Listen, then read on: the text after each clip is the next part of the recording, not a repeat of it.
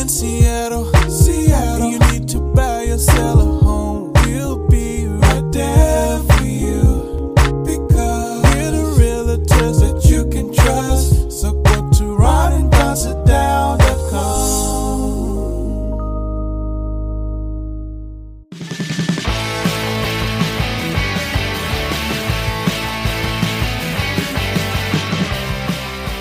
You're listening The Ron and Don Show. to the Ron and Don Show. And yes, my dad's pretty annoying. All right. Hey, you guys, what's going on? It's episode 279 now of the Ron and Don Show. What is up, Ronadon Nation? Yeah, we are live from the Les Schwab Studios, and don't forget, stop by a Les Schwab Tire Center sometime this summer, and they're going to check everything out. Make sure you're ready to hit the road. Coming up on the Ron and Don Show, we have to tell you about my son and the fact that, uh, well, he's about to do something that I don't have the courage to do. You talk about black belt courage. We'll get to that. Also, Britney Spears is in the news. I tried not to do the story. Ron is demanding demanding To free Britney. that we talk about Britney Spears and that we free her. So on 279, we will make an attempt for an assist to do so. If you see her in the news over the next couple days and you see that Britney has been freed, remember you heard it on this podcast 1772nd okay because everybody's on this story right now before we get to that though let's get to this the las vegas raiders right now making the news and this is kind of an interesting story Carl Nassib is a ferocious tackler and a ferocious football player. He was incredible when he played in college, and now he's playing for your Oakland, no, LA, uh uh. Yep. He's playing for those Nevada? No, Las Vegas Raiders under Coach Jon Gruden. And he just came out this week and said, What? He he came out and said, "I'm gay. I'm a starting NFL player, and I'm gay." Uh, and he made a video. I watched the video on the on the twitters, and it's he's a selfie thing. I, and I'm going to say some stuff here that uh, try to help me to not step in anything. There was a player a couple years ago who was out of the University of Missouri, and I don't remember the name off the top of my head. He's a black player, and he was a tweener. I mean, he he wasn't a starter. He got drafted in the NFL, and he came out as gay. He never made it to a starting roster, and he and, and a lot of a lot of players are like that. You might be all conference in college, and you think you're an NFL player. You get on a practice squad. We've known people like this. You're making good money for you know being 22 years old. Uh, you know you might be making 200 grand a year, or, or you might get a signing bonus for half a million dollars, something like that. So it's seeing you're you're pursuing your dreams. Well, he came out as gay. Um, he made a, a t- an NFL team, and then he couldn't crack the practice squad. He couldn't get off the practice squad. Now when we go to Nassib, uh, he's already on the starting roster. He's also an, uh, a white player, or and he's coming out and he's he's uh, saying this video, and so I, I'm curious as to the response to this. I, I don't think there necessarily is anything to, to fall along racial lines, but I think th- that the culture in the NFL has come around. I, I think he's going to be accepted with open arms. Yeah, you're talking about Brandon Davis. He played at Montana State. They, he is someone that they thought should have played special teams in the NFL. Uh, he was also a ferocious uh, tackler, a great player. He was a little slower at the combine than maybe th- people th- uh, thought he's going to be, and that's the reason that NFL team said, "Hey, he didn't make our roster because he wasn't fast enough." Is that true? I don't know. I don't know. I, I will tell you this working in an NFL locker room like we did back in the 90s, late 90s, around 97, 98, we worked for the Raiders and then also working for the Cowboys. I have to say this in 97, this would not be welcome in the locker room. Uh, in 2001, when we were working with the Cowboys, this would not be welcome in the locker room. I think what has happened, though, what has happened, you have a new generation of player now in the NFL locker room. Let's forget, there's not a lot of 40 or 45 year old guys that make it in the NFL. These are kids. They're young. They're anywhere between the ages of 18 and 29. Some If of these guys are born in 1999. yeah, so so so they were born about the time that you and I were in these NFL locker rooms, and and guys would have refuse to get on a plane. They would refuse to get on a bus. It was don't ask, don't tell, and really don't tell. And also don't shower next to me when I'm in an NFL locker. So I think when I look at Davis out of Montana State, I think he should have made a roster uh, back in the day when you just look at uh, the evidence of the way that he played college football. I think in turn, it's very interesting to me that this young man waited? And did he wait because someone was about to out him? Or did he just figure, you know what? It's time. And I can take this on. And I'm going to step into limelight. I'm going to control the message. Because think about this back in 97, 98, when we were working for the Raiders, you couldn't get on Twitter and tweet something out and control the story.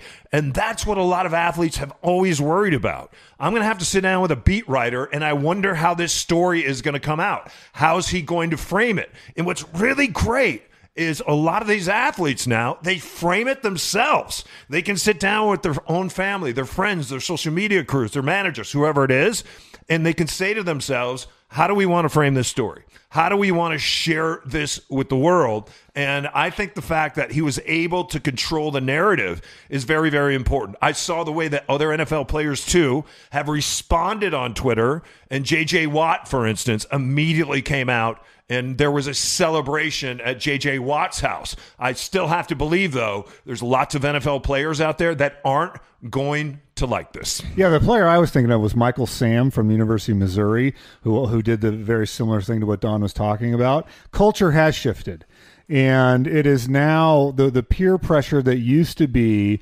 towards hazing and condemning and calling people gay, uh, meaning that you're weak or you're effeminate. That culture, I think, by and large, has shifted. Not for everybody, and there are people in the NFL that are going to push back against this. I think for the for the leaders, though, if the leaders on a team are embracing this, and the front office embraces it, uh, and he's not reprimanded in any way, uh, I think that, that you're good to go. Yeah. And you've heard doing things on the down low and things on the double down low. Where the double down low comes from is actually comes from sports. And that comes from NFL locker rooms and guys that play baseball and basketball and other sports that are gay. It was always known if you're going to do it, you don't do it on the down low, you do it on the double down low. It seems like the double down low days are hopefully over. We'll see you on the other side of this. Hey, you guys, what's going on? It's a summer road trip season. That's right. You want to live the van life, the car life, I don't know, the Volvo life, whatever rig you got. Hey, if you're heading out across the state or just across town, stop by a Les Schwab Tire Center before you do so. They got some great advice for you. In fact, the first thing you're going to do is they're going to check your spare. They want to make sure it's inflated, that you have all the tools that you can change a tire, and that you know how to do it. If you don't know how to do it, they'll teach you how to do it. Also, Make sure you get your tires, your brakes, your battery, your alignment, your shocks, all the struts checked out by the pros at Les Schwab. What does it cost? The other guys, they're going to charge you hundreds of dollars. At Les Schwab, it's absolutely free to have them take a peek. They're going to visually inspect all the important parts. And again, they're going to do that for cha-ching for free. Keep that money in your pocket. It's part of their free pre-trip safety check before you hit the road. So stop by any location or schedule yours today at leschwab.com. That's leschwab.com where they've been doing the right thing since 1952. Hi, I'm Ollie. Hi, I'm Emmy. And we sat down with Ron and Don. If you're downsizing, upsizing, or right sizing, Ron and Don can help you buy, sell, or invest in real estate. It all starts with a Ron and Don sit down. I don't think we've met uh, any other realtors who have kind of their knowledge or experience, whether or not you're looking to get into developing the property so that you can rent parts of it out, or you're just looking for a family home for yourself. Um, they they kind of know all the areas. They invest in real estate themselves. They're very nice and kind. We're always on hand, and um, yeah, we're so happy that we went through our first real estate purchase with them. What set Ron and Don apart was the fact that the the knowledge that they had of the ADU, DADU, Airbnb game. Um, putting the numbers together and comparing, um, having that knowledge was definitely uh, set them apart. Um, we wouldn't have been able to be where we're at in terms of buying and renovating a house without his expertise and support. I really love how Ron and Don complement each other. Yeah, Ron and Don work really well as a team together. Or, or it's a great team to be a part of. And I think their contrasting personalities really makes for a better engagement with us. And so Don's, you know, got so much energy and enthusiasm and passion for building and, and checking out and finding um, great deals and great properties. Ron is kind of calm, really understands the process of buying a house. And I think just is that kind of calming influence when things can get pretty kind of tense and emotional throughout the process. And I think the balance of personalities really complements one another and kind of makes you feel excited but safe at the same time. I see them as as friends now. I feel like they've made me feel part of this community and knowing that you know Don's just down the street is is comforting. Don't forget, when you're ready to sit down and start your real estate journey, schedule your time with the guys at ronanddonsitdown.com.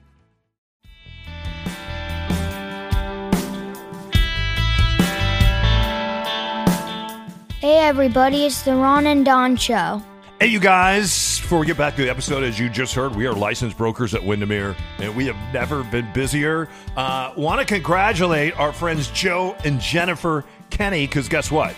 Well, we just found a sixplex for them in Phinney Ridge, and uh, we just closed on that yesterday. So that's pretty exciting. Also, also, my friend Scotty and uh, Mary Douglas, we just found a home for them, and we are pending right now on Queen Anne Mountain. It has a beautiful view of the cityscape.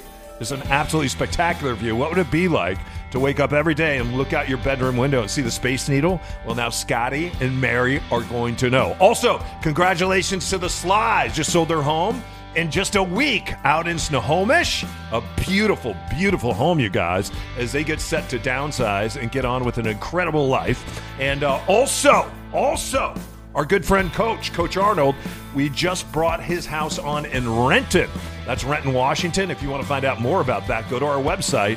It's ronanddonsitdown.com. That's ronanddonsitdown.com. Free Britney. Free Britney. What's going on here? Uh, everybody thinks that Britney's crazy. I don't know if she's crazy. She went to Las Vegas. She did what Cher did and a lot of other, other performers like Elton John do. You come to me, and I'm going to make hundreds of millions of dollars over the course of being in Vegas for three to five to 10 years. It's what Elvis Presley used to do. Many entertainers got away from that. And then they decided, you know what? The money is just too good and we don't want to travel and we can stay in the same place in our own home with our own kiddos. So we see a lot of this happening in Las Vegas and that's going to come storming back. She has kind of retired from that. She's been asked on Twitter uh, if she'll be back. And she says, you know what? I'm having a great life. She's not sure if she's ever going to perform again. She's saying she's not having a great life. Yeah, well, right now she's not having a great life because there's a, a deal with her. Something's happening with her dad. What's going on here? This is a really bizarre and fascinating and possibly tragic story. So, to, to explain this, we have to explain uh, what a conservatorship is. So, if we rewind to around 2008, uh, and we all remember the tabloid headlines. Britney Spears had shaved her head. Uh, she was behaving erratically. There was video of her, uh, you know, like smashing windows and, and just looking crazy. And people thought she was on drugs. They didn't know what was happening. She had uh, been divorced, uh, like married, divorced, had kids. All this drama was going on.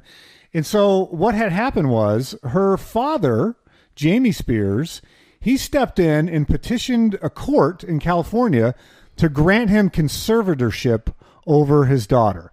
So normally this is reserved for someone, let's say your parents have dementia and they have uh, a lot of money. You could say, you could go to a court and say, I want to be the conservator for my uh, my my parent so that they don't get scammed, they don't uh, spend all their money, that we can take care of it. They're they're unable to make adult decisions, and so a court will look at the evidence and either grant conservatorship or not. And so it's it's reserved for very specific cases where people do not have the capacity to make decisions.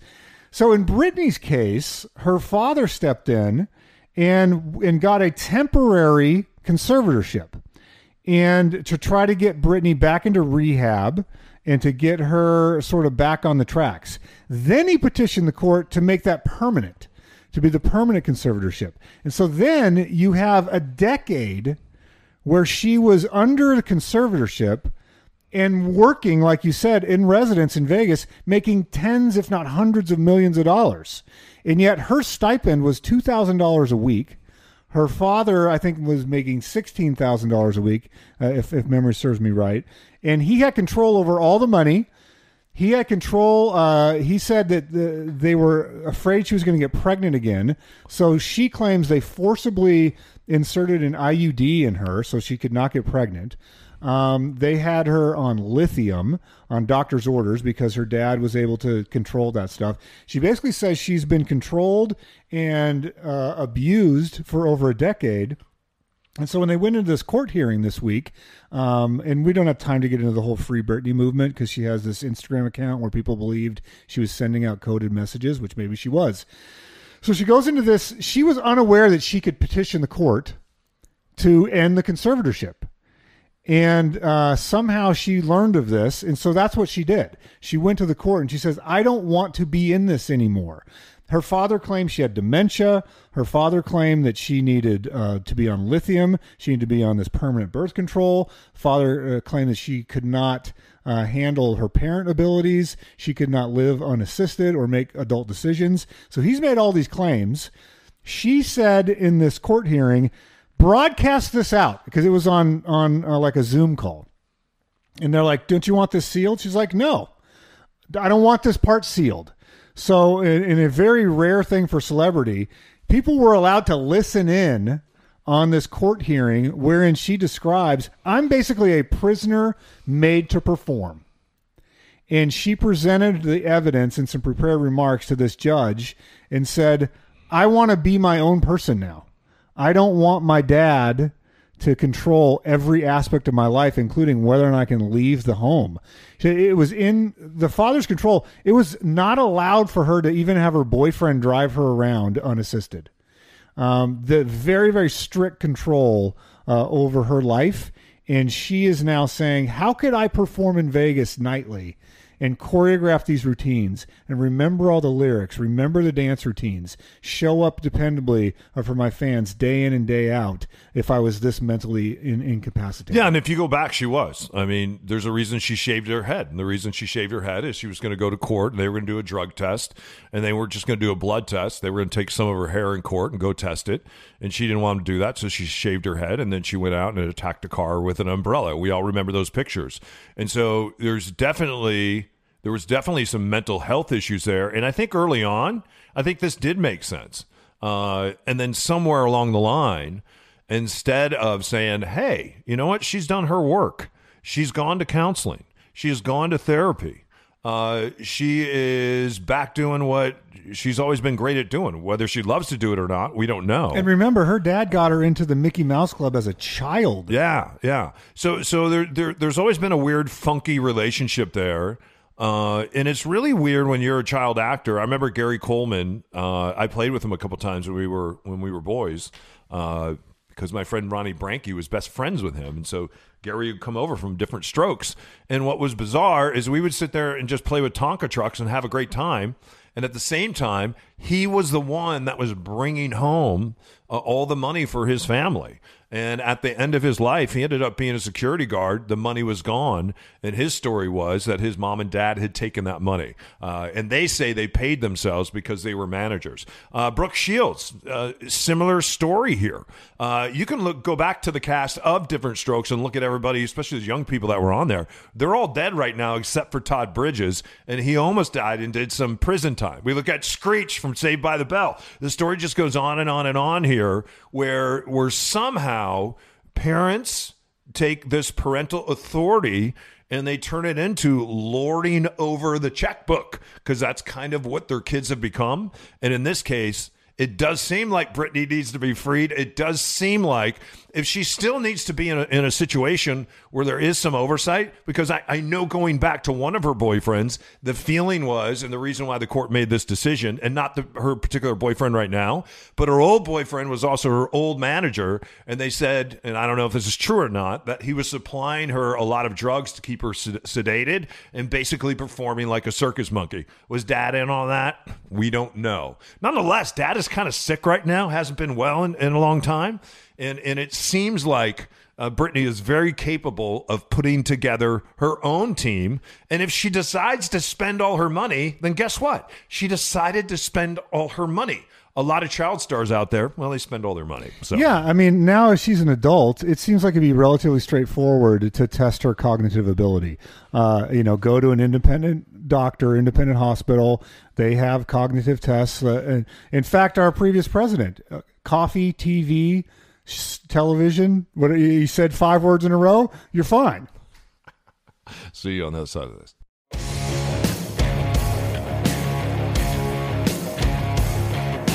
Hi everyone, my name is Therese and I am a new team member with Ron and Don. When you're ready to buy a new home, I am a buyer specialist. Just reach out and we will send a buyer's playbook that the guys wrote just for you. Go to ronanddonsitdown.com. All right, you guys, welcome back to episode uh, 279. Uh, it's been an interesting summer so far, and as we're speaking, uh, it's going to be about 100 degrees today in Seattle, Washington. How about that? Yeah, I guess it's been 100 degrees three times in the last 30 years, and it's going to be 100 three times in this week. Yeah, so it has nothing to do with climate change or No. global warming because those things don't exist. And all the fires that you see right now in California and the drought throughout the Southwest, it's not happening. It's fake news, just so you know. The end. See you, everybody. Yeah. Anyway, I remember last summer, and I don't know about you guys, uh, sitting in this house uh, that I'm in, and I was with my son, and we celebrated our birthdays alone. And this is a time during COVID where you just didn't want to be around another human. Even uh, Ron and I stopped getting together, uh, like we're doing right now. We're actually sitting in the studio at my house, uh, the Les Schwab Studios. Uh, and, and, and for there was a time there for months where we're just like, I don't want to kill you. You don't want to kill me. We don't want to kill my son. So let's just stay in our own places and spaces. And we'll do the podcast on Zoom. And, and that's how we did a lot of our business too. So, as a lot of us are vaccinated now, especially in Washington state, and we're venturing back out into the world, we had written a list and we had promised ourselves last summer that if we ever got our summer back, that we were going to do what Tim McGraw sings about in that country song, where he's singing about his dad, Tug McGraw, who's a baseball player. Uh, live like you're dying, just to live like you're dying. So, so this week, I almost died watching him do a couple things. Number number one, we went and at the end of this broadcast, you may hear my son say, "Hey, make sure you find that black belt courage." I've shared that story with you before. We went to Maui last year, right before COVID happened, and uh, we were out swimming with some turtles. We were a half mile out, and I didn't even know my son could swim. And then when the turtles came out, they freaked me out, and I turned around to bolt, and he started he started diving down in the water to swim with the turtles, swim with them. I'm like, oh my gosh, this this this kid is such a water baby. So while we were swimming, I don't know if you've ever done this when you're snorkeling. We looked down, and about 60 feet down below us, we could see all the scuba divers going by, and they were going by the turtle rocks and the turtles den. So they were down below, we were up above, and when we got back to the surface, my son said, "Daddy, I got to do that. I want to do that. I want to swim with the turtles the way the scuba divers are doing that." So. Nonetheless, over the last eight weeks, my son's been at a pool um, with Ocean Annie, A N N I E, Anna Crowley. So thanks to her and her team. And he's been learning at the age of 11 to be a scuba diver. That's awesome. Yeah. And then this week on. Time, time out though. Why does it take eight weeks? I went to Mexico and I got certified in one afternoon. Yeah, there so you go. I mean, I maybe know. it wasn't the same quality of education Yeah. that Annie gives, but like I did it in two hours. Yeah, well, you want to make sure you don't lose an 11 year old on your watch. That's probably a it's wise not good for business. So, so, so anyway, this this week on Monday, I drove up to Edmonds, Washington. They have a beautiful water park there, and they've sunk some boats and some ferries and some other things. And you can go down in the water, and if you've been up there before, you see people coming out of the water in their scuba dive outfits. That's where my son was. I dropped him off on Monday, and they told me they said, "Hey, if you want to stick around and watch," and I'm like. I cannot stick around and watch. I cannot do this. I have such fear of flying in planes and I have such fear of going down below water. Such fear of going down below, and I have dreams about not being able to breathe on planes, and dreams about not being able to play uh, or, or or to breathe when I'm down below water, and then just the panic of what if something happened to my oxygen, and then I had to swim to the top, my ears would explode, I'd get the bends, and I'd die. That would be it. So, Wow, you've so really thought about this. Yeah. So I'm sitting there going, oh, now I know. Now I know what parents go through. Now I know what you what it what it must be like for a parent when you send your child off to war. What it must be like when you send your child to go do something that's adventurous and at the same time it's it's dangerous, like mountaineering, for instance, or learning to be a scuba diver. And so uh, I kept telling him, I said, you know, if you're scared, it's okay to be scared, because I'm a little scared right now. He goes, Daddy, I'm not scared. I go, No, no, no, no, because I've read all the.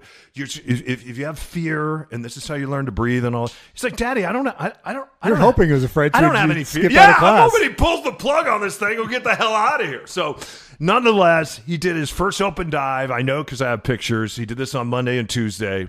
Uh, and then uh, we went up to a treehouse that I'll tell you about in a later broadcast. Did some zip lining on Wednesday. Can I, can I ask a, a serious question? What?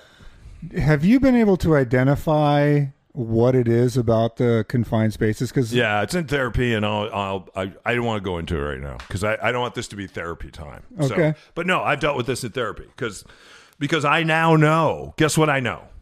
He he he is up Hood River right now. Uh, not Hood River. He's up in uh, what's the other Hood? Hood. What am I thinking of? Not Hood Hood, Canal? River. That's Oregon. What? Hood Canal. Yeah, he's up in Hood Canal. He's up in Hood Canal diving today, staying overnight, diving tomorrow. As long as everything goes copacetic, he'll get his certificate and he will be a certified diver Nice. uh, on Friday. So after you've already heard this broadcast, and now it's created such anxiety for me. I was going to therapy every other week. Now I know I got to go back daily, daily, because he's like, Daddy, Daddy, when you going to get certified so we can go swim with the turtles? Ah! Keep your head up, keep your shoulders back, and I'll find some black belt courage before we get to episode number 280. Thanks for hitting subscribe. Thanks for supporting us in our real estate adventures. And don't forget, we have a buyer's book and a player's sell book, uh, sell book, and we'd love to send those to you. All you got to do is write Ron, Ron at Windermere.com, and we'll send you out those free ebooks today. All right, you guys? Yeah, like I said, head up, shoulders back. Find some black belt courage, and we'll see you next time, right here, only on the Ronadon Radio Network. Keep your head up and your shoulders back, and we'll see you next time on the Ron and Don Radio Network.